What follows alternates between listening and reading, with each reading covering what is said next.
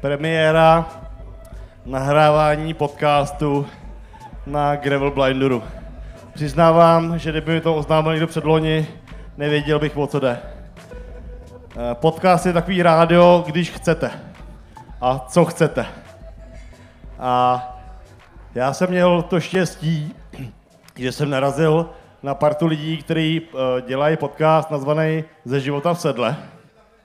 Uh, stojí za ním parta, která vyvíjí unikátní český sedla posedla, neboli Joy Seat. A víc vám řeknou uh, samozřejmě oni sami.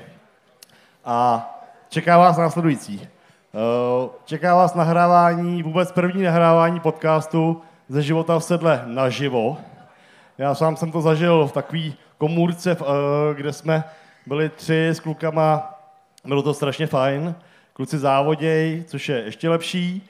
A já jsem fakt vděčný za to, že se ujali téhle hodiny, kdy myslím, že zazní spousta věcí, které vás můžou zajímat uh, ze života uh, novináře, cyklistiky, cyklistického novináře, který ho za chviličku představíme.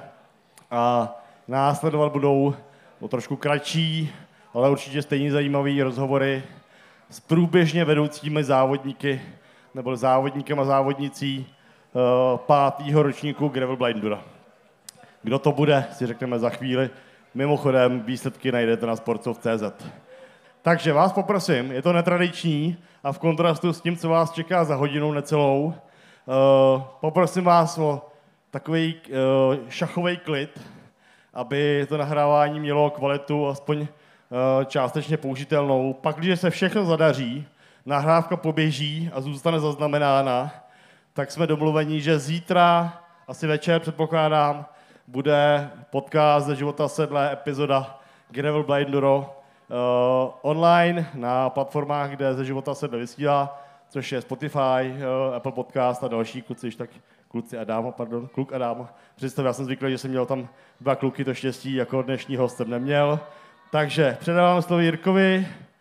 Uh, začíná nahrávání podcastu ze života sedle. Díky Zdeňku. Uh, je to jako u těch šachů, ale klidně můžete občas fandit. To vůbec není nic proti ničemu. Uh, my jsme posedla a v loni jsme, uh, kromě toho, že jsme začali vyrábět krém, který ochrání vaše zadky a možná, že ochránil vaše zadky i během blindura, přemýšleli nad tím, co budeme dál dělat. A řekli jsme si, že budeme dělat cyklistický podcast.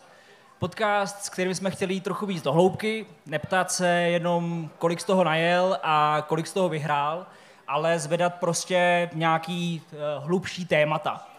No a za rok a něco jsme nahráli nějakých 25 epizod uh, a krom bývalých i současných profíků uh, jsme natáčeli o bikepackingu, o bikefittingu, ultrazávodění, stavbě kol a letos na jaře i o fenoménu gravel call právě tady se Zdendou. No a já bych mu chtěl moc poděkovat, že přišel s tím nápadem, aby jsme se tady veřejně strapnili a zkusili nahrát první živou epizodu takhle s váma, s publikem. Uh, zeptám se, to je taková otázka, trochu se bojím té reakce, protože reakce může být uh, jako negativní nebo velmi jako uh, mírná. Najde se mezi váma, štěrkoletci a štěrko, štěrkoletkyně, někdo, kdo poslouchá podcast ze života v sedle? Jo, tři. tak to je dobrý, to je dobrý. Tak po dnešku vás bude stát víc. No, uh, vy z vás, který nás posloucháte, jste určitě uh, velmi, velmi pozorní diváci a uh, můžete si všimnout, že dneska jsme tady v trochu jiné sestavě. Normálně natáčím se svým kolegou Martinem. Martin dneska trochu změnil image, to proto, že to není Martin, ale je to Lucka. Naše aktivisticky radikální odnož posedel, která bude dneska mojí parťačkou. No a co nás dneska čeká? Budeme se bavit s Rudou Hronzou, šéf-redaktorem časopisu Velo, který sám je posedlej štěrkoletec. A po rozhovoru s Rudou ještě pozveme na pódium průběžního lídra a lídrni Gravel Blindura a zeptáme se jich, jak se jim líbila dnešní štace. No a teďka už poprosím muziku, aby spustila znělku a Rudu Hronzu poprosím, aby nás tady za potlesku vás všech doplnila pódiu.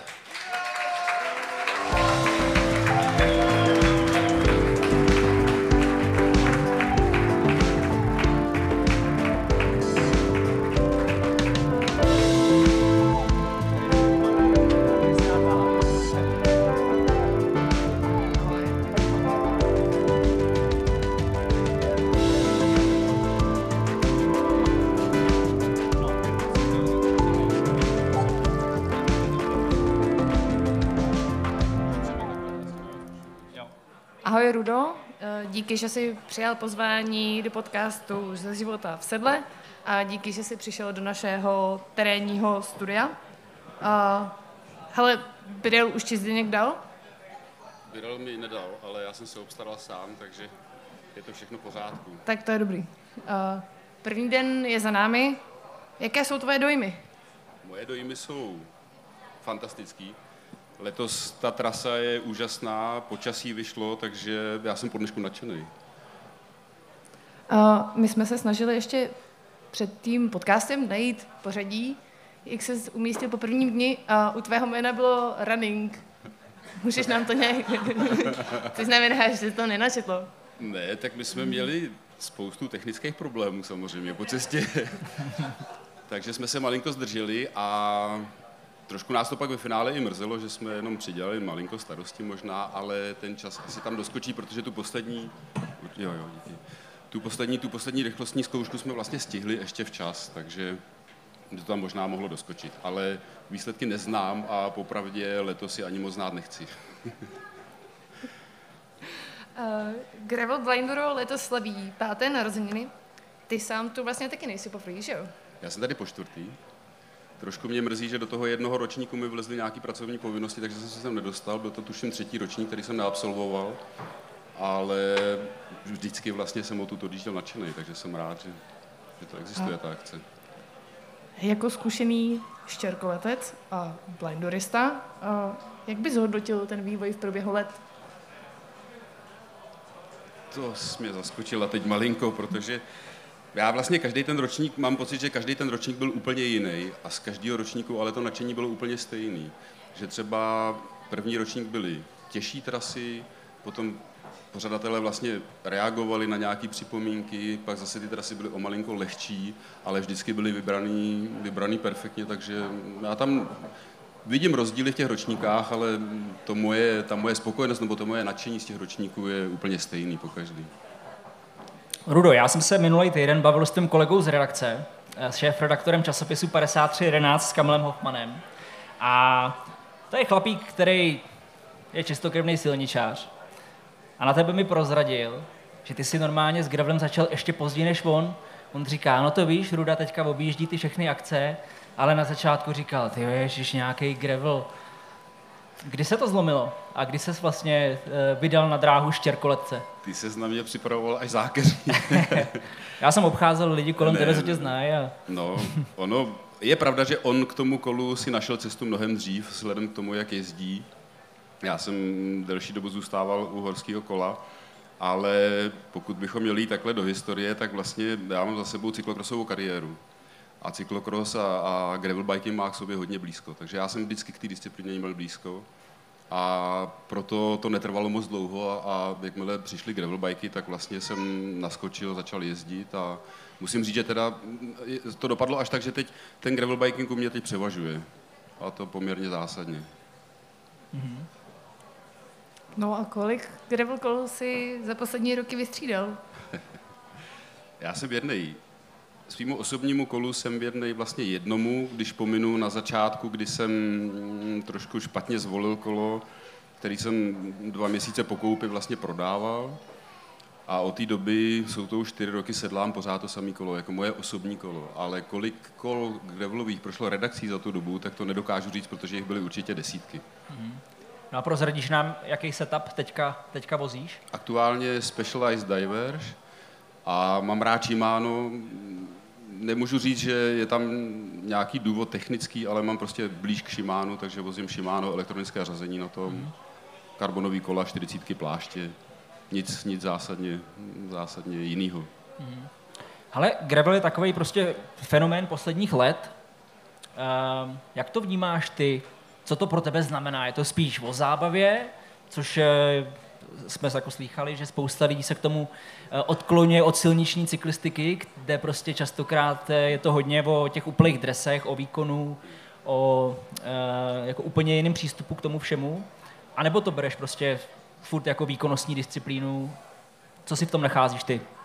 Pro mě určitě to není výkonnostní disciplína, pro mě je to zábava. A může to znít trošku divně, když tady sedíme teď na závodě vlastně, Gravel Blinduro, ale tenhle závod má úplně úžasnou koncepci, kdy vlastně je tam ta zábava a do toho se člověk občas potí. Ale můžu pořád jet s kamarády na výšťku, můžu si užít cokoliv chci během toho času. Bohužel dneska jsme si to užívali až příliš, takže jsme se malinko zasekli cestou. Ale do toho si tam párkrát někde, párkrát se spotím, párkrát si někde dám do těla a to je všechno. Pro mě je gravel biking zábava a upřímně nejsem úplně šťastný třeba z toho, že vidím mistrovství republiky v grevlu, nepatří mi to k tomu. Mm-hmm. Ale je to čistě můj osobní postřeh, no, nemám nic, nic proti tomu. Každá disciplína se tímhle způsobem vyvíjela. Mm-hmm. Na začátku byla zábava a na konci byly světové poháry, takže u toho gravel bikingu se dá předpokládat něco podobného. Jo. My u tohohle tématu profesionalizace zůstaneme. Co, Lucko? Mně přišlo totiž, že nám Ruda trošku vyfouknul odpověď na další Ne, mě to právě docela uh, jakoby baví a rád bych to trochu jako rozpitval, jo? protože gravel se opravdu těší jako velký oblibě i, i celosvětově. Uh, ruku v ruce se s tím vlastně uh, jako vyvíjí i hodně gravelových soutěží a nejenom teda u nás, ale hlavně třeba ve Spojených státech. Uh, kde vlastně jako spousta lidí, kteří jezdí na čele, jsou vlastně bývalí profíci jako ze silničního peletonu, že jo. Nás baví se na ně koukat, ale jak ty se vlastně jakoby díváš na tu profesionalizaci toho gravelu, kromě toho, že se ti to nelíbí?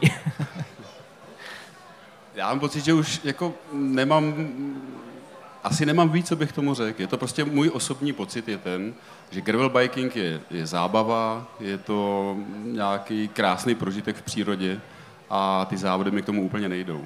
A současně mám pocit, a, vždycky je to tak s novou disciplínou, objeví se gravel biking a v gravel bikingu závodním se objeví závodníci na horských kolech, objeví se tam závodníci na silnici a jsou to lidi, kteří hledají ten úspěch, hledají to vítězství v tom závodě a zkouší každou novou disciplínu. Ale pro mě tohle není. Pro mě je to prostě zábava. Super. My jsme se během našich příprav na podcast dostali k článku kde si píšte o starostovi obci Lásenice, který toho hodně nejezdí na kole a jmenuje se Rudolf Ronza. Jste nějak zpříznění?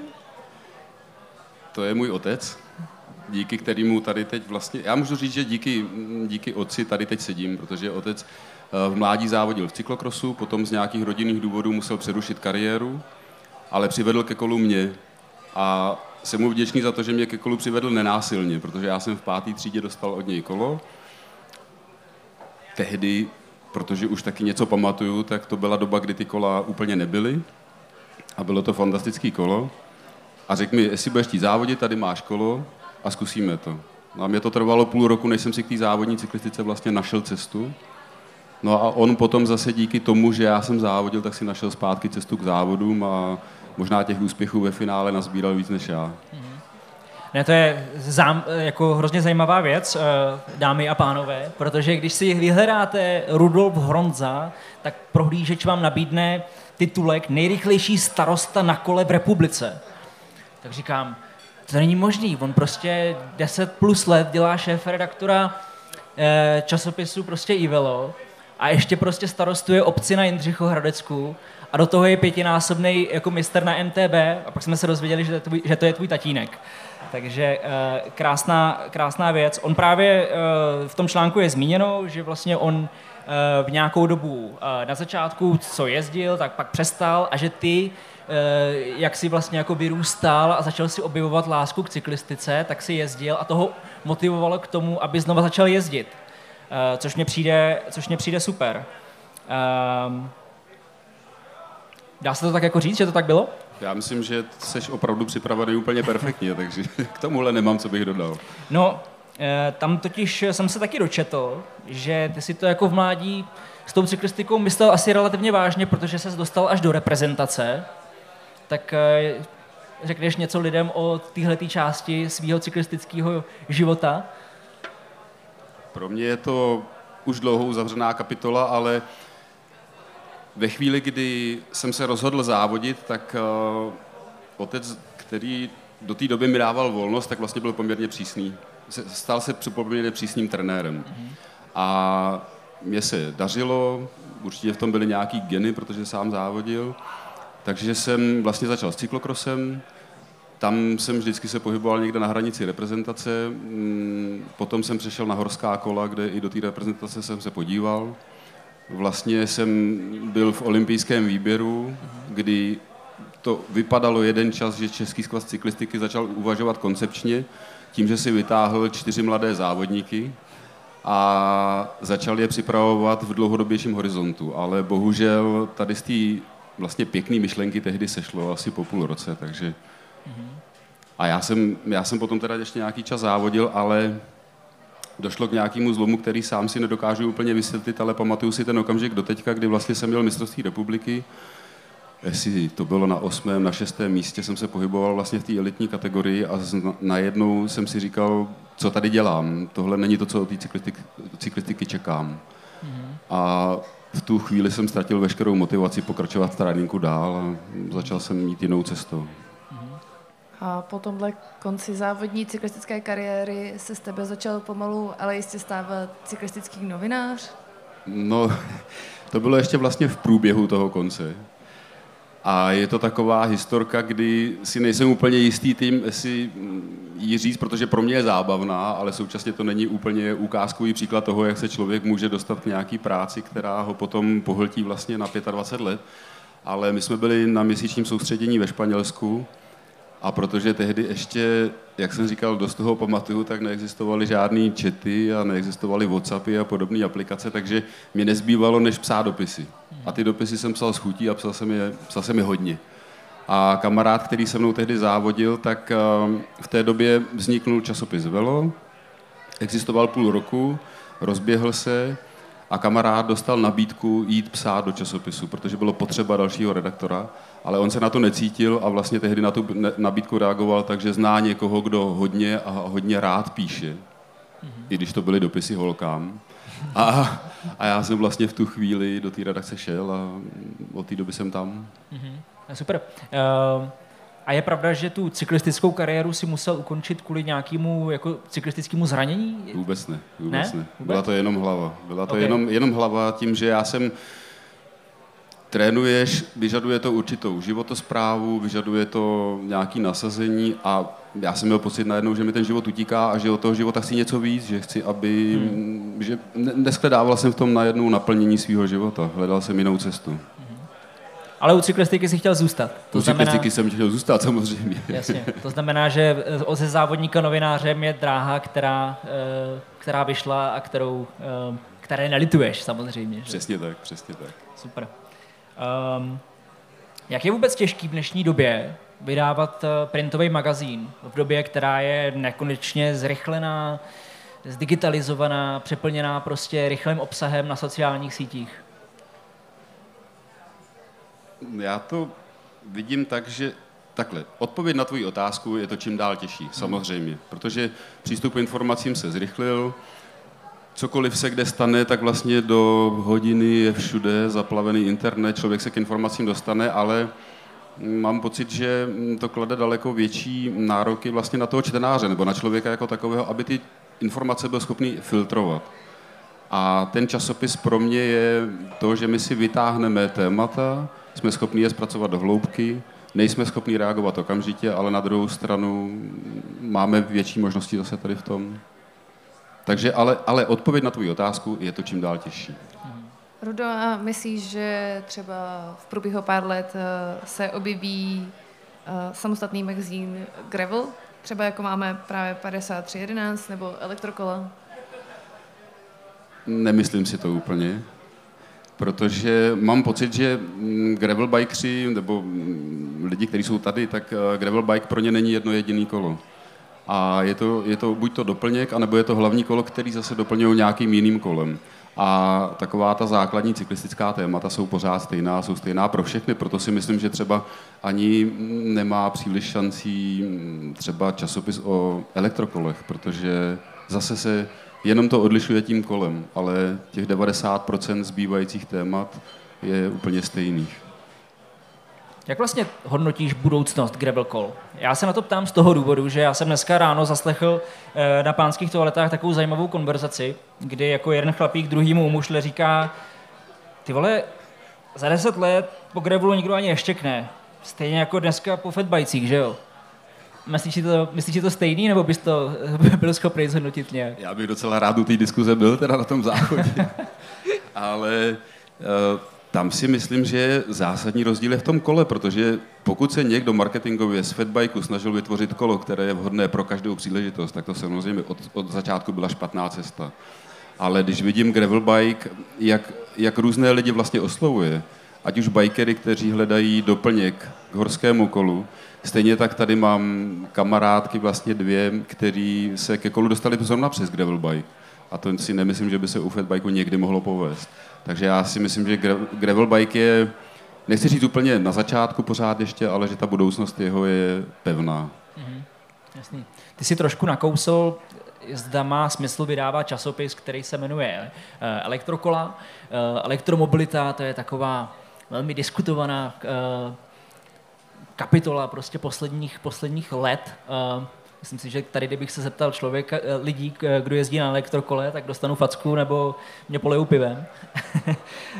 um, myslíš si, že i do těchto těch jako offroadových disciplín je dobrý prostě jezdit na kolech, který mají nějaký přídavný pohon?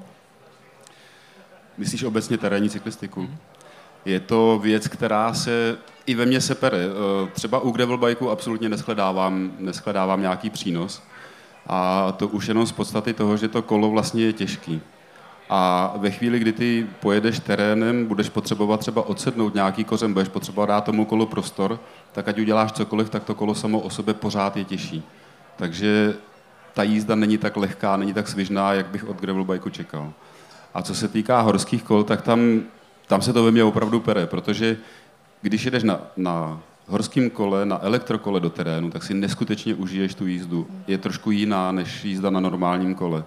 Ale současně mi to nedává smysl, protože z kola, který je ekologický, který je zdrojem nějaký mm, fyzické aktivity, tak si tu cestu tím elektrokolem usnadňujeme. Jo, to asi dává Jestli takhle stačí. Jo, stačí, stačí. Ono by se o tom dalo diskutovat strašně dlouho, ale pro mě asi je to takhle. No jistě. Eh, my tady budeme mít i prostor pro dotazy z publika, eh, po tom, co položíme naše klasické otázky na konec každého rozhovoru. Takže klidně už teďka můžete ve svých eh, hlavách spřádat všeteční otázky tady na rudu. A jelikož kapela, která tadyhle bude hrát v 9, tak eh, už jsou natěšený, tak my přejdeme rovnou těm klasickým otázkám nakonec a pak dáme prostor dotazům z publika. Tak jo, Lucko, vykopni to. Tak jo. Tak pro ty tři z vás, kteří nás posloucháte, a, uh, takže naše otázky moc dobře znáte a já teda začnu rovnou tou první. Gravel nabírá celosvětově už několik let na popularitě a Stejně jako u ostatních cyklistických disciplín se tu objevují různé trendy. Napadá tě nějaký trend u čtyřkoletu, který tě baví, aby to bylo pozitivní, případně který tě nebaví, pokud tě napadne jen ten negativní? Trošku mě mrzí, že jsem vás neposlouchal častěji, že bych tušil, jaké otázky přijdou. My to máme radši, když nejsou lidi připravený. Nejsem připravený ani náhodou. A Gravel bike jako takový se mi líbí mimo jiný pro svoji jednoduchost. A nedokážu říct asi, jaký trend se mi líbí, ale dokážu říct, co se mi nelíbí a to jsou, nebo ne nelíbí, je to něco, co já sám osobně nepotřebuju a to, je, to jsou odpružené vidlice, jsou to teleskopické sedlovky, protože tady už se dostáváme přesně na tu hranici mezi horským kolem a gravel bikem a nevidím důvod v tom spát gravel bike někam, kam vlastně možná ani nepatří. Běda, jestli vás někoho zítra Ruda uvidí na kole s odpruženou vidlicí. Ne, mě to je úplně jedno.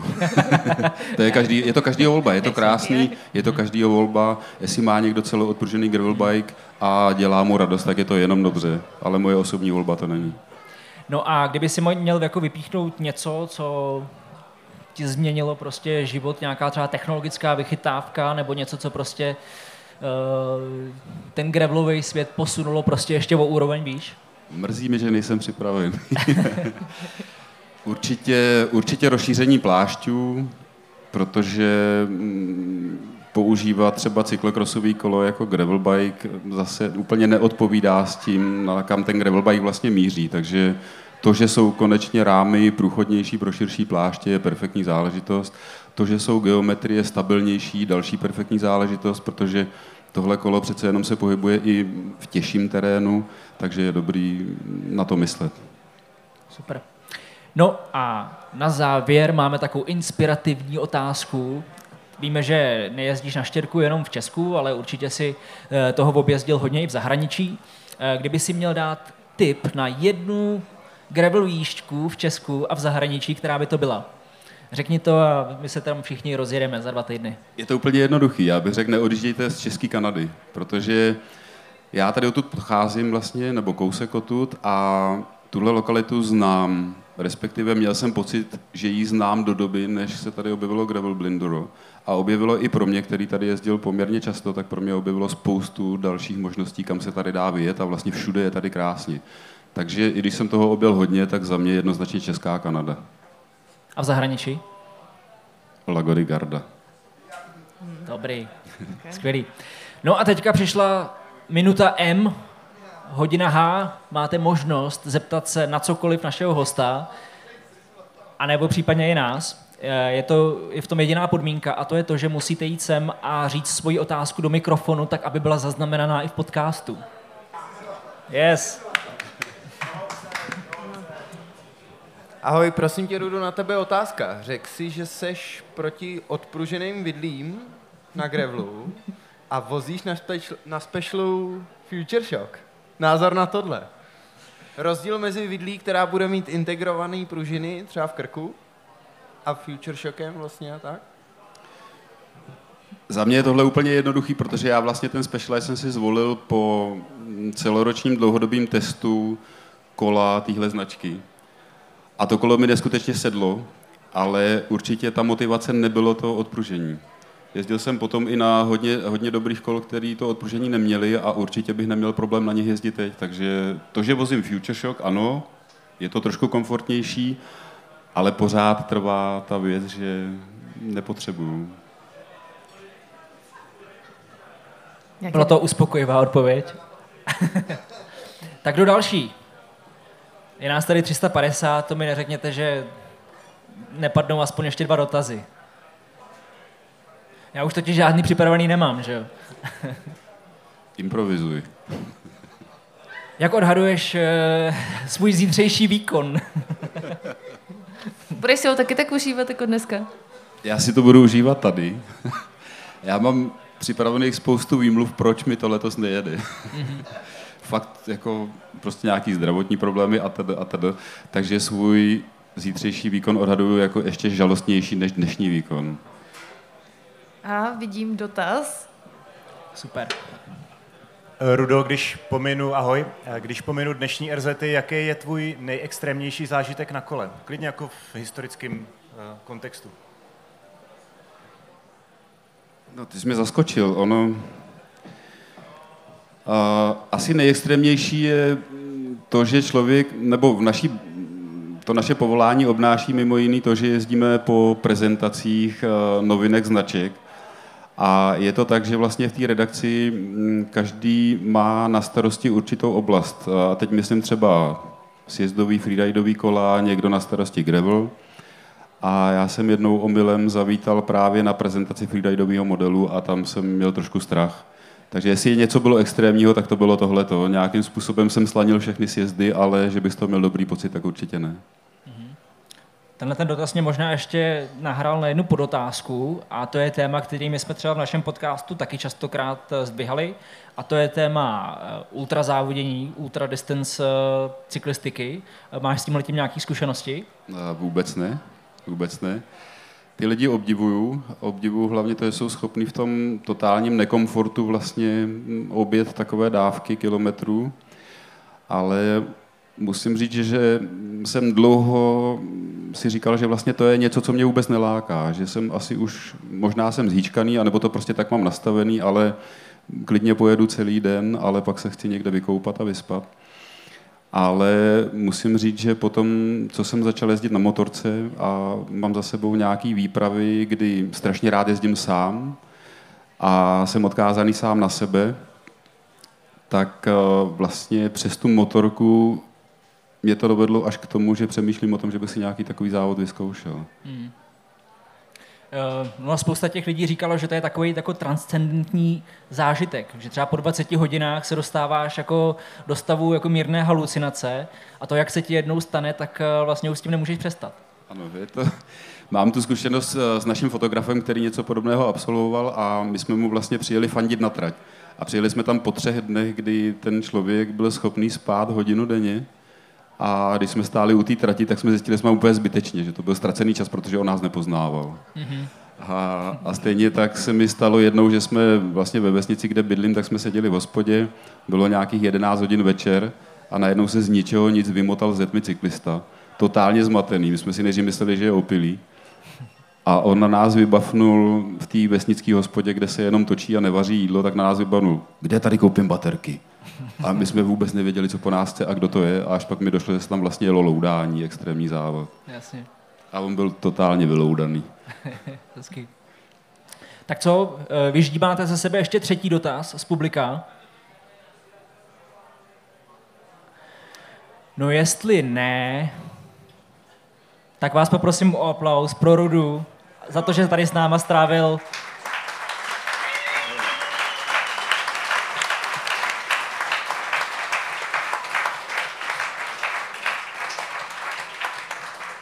za to, že tady s náma strávil krásnou půl hodinku a moc ti děkujeme. Budeme pokračovat eh, v tom komorním studiu, kde jsme byli se Zdeňkem, eh, tam třeba toho vymyslíme ještě víc. Já vám taky moc děkuji za tu zkušenost a vám všem, že jste to vydrželi, protože pro mě tohle samozřejmě není nic obvyklého. Já jsem zvyklý sedět u klávesnice a ty myšlenky formulovat, opravovat po sobě. Tohle je pro mě úplně nová zkušenost, takže díky moc. Díky. Děkujeme.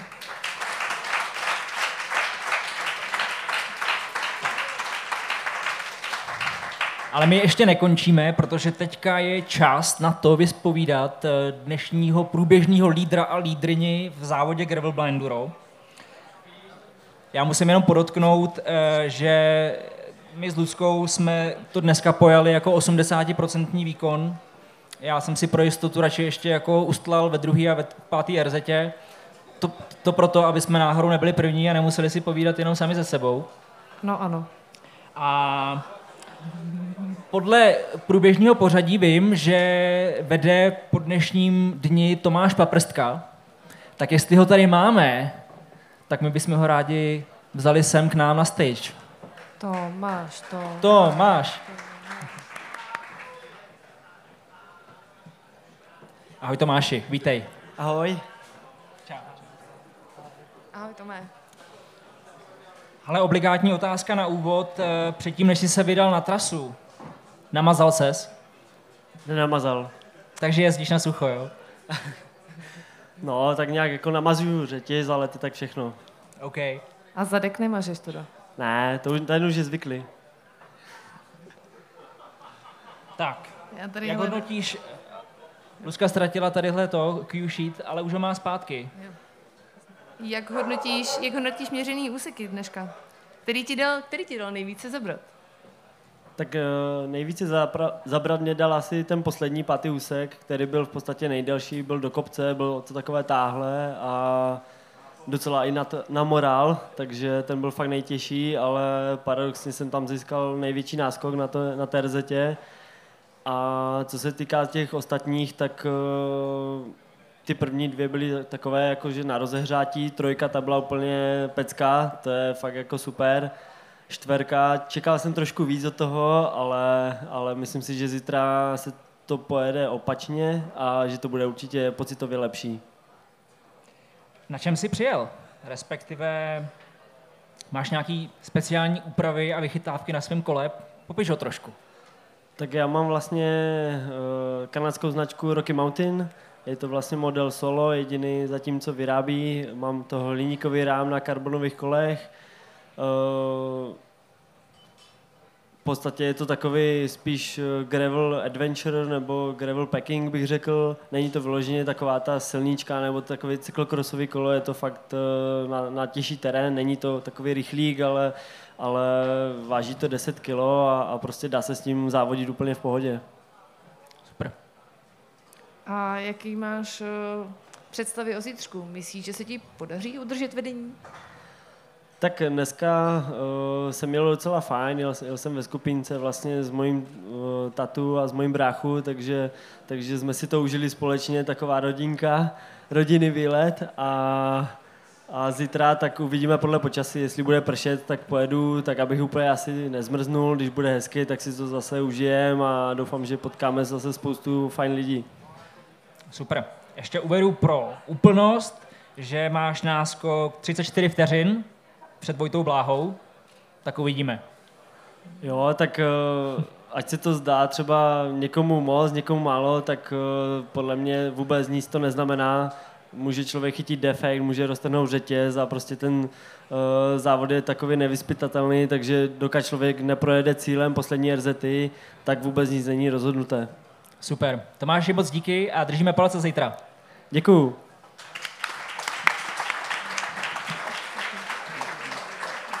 Ahoj. Tak. A my bychom teď chtěli na pódium pozvat uh, lídrini, uh, štěrtkoletku, a tou je Eva Krkavcová. Evo, Evo, pojďte k nám.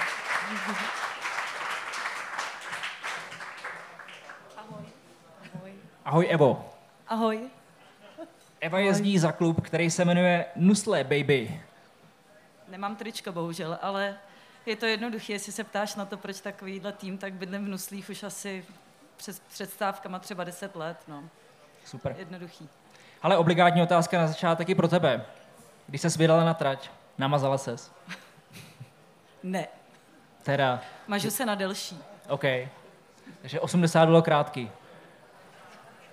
Jo. Uh, to zase úplně ne, jako těžký to bylo dost, ale vlastně je to relativně krátký. To berem. Uh, a já se zeptám stejnou druhou otázku, jako dostali Tomáš. To znamená, uh, jak hodnotíš měřené úseky a který ti dal nejvíce zabrat? To je docela jednoduché, jestli někdo koukal na to, jak jsem dopadla, tak uh, mám čtyři první místa a desátý v té v té trojice, takže mm-hmm. je to v nohách a technika prostě není, no. No a ještě nám pověz, eh, na čem jsi dneska přijela eh, a respektive na jakém kole prostě jezdíš takovýhle, takovýhle akce. No, já těch kol za stolik nemám, takže grevla mám RBčko a hlavně se mě neptejte, co na tom mám. Takže vychytávky, úpravy, má to kole, Řeší řídítka. můj doktor. OK. A myslíš, že se ti zítra podaří udržet uh, vedení? Neplánuju bohužel žádný popíjení, tak doufám. No já teda zase tady uh, časomíra uvedu tadyhle, že máš docela pěkný náskok před druhou závodnicí z Rakouska, před, uh, před uh, Birgit Braumanovou, minutu 29. Tak to by mohlo udržet, ne? Snad. To pá hezky. Tak jo, Evo, budeme držet parce, díky moc. Děkuju. To byla Eva.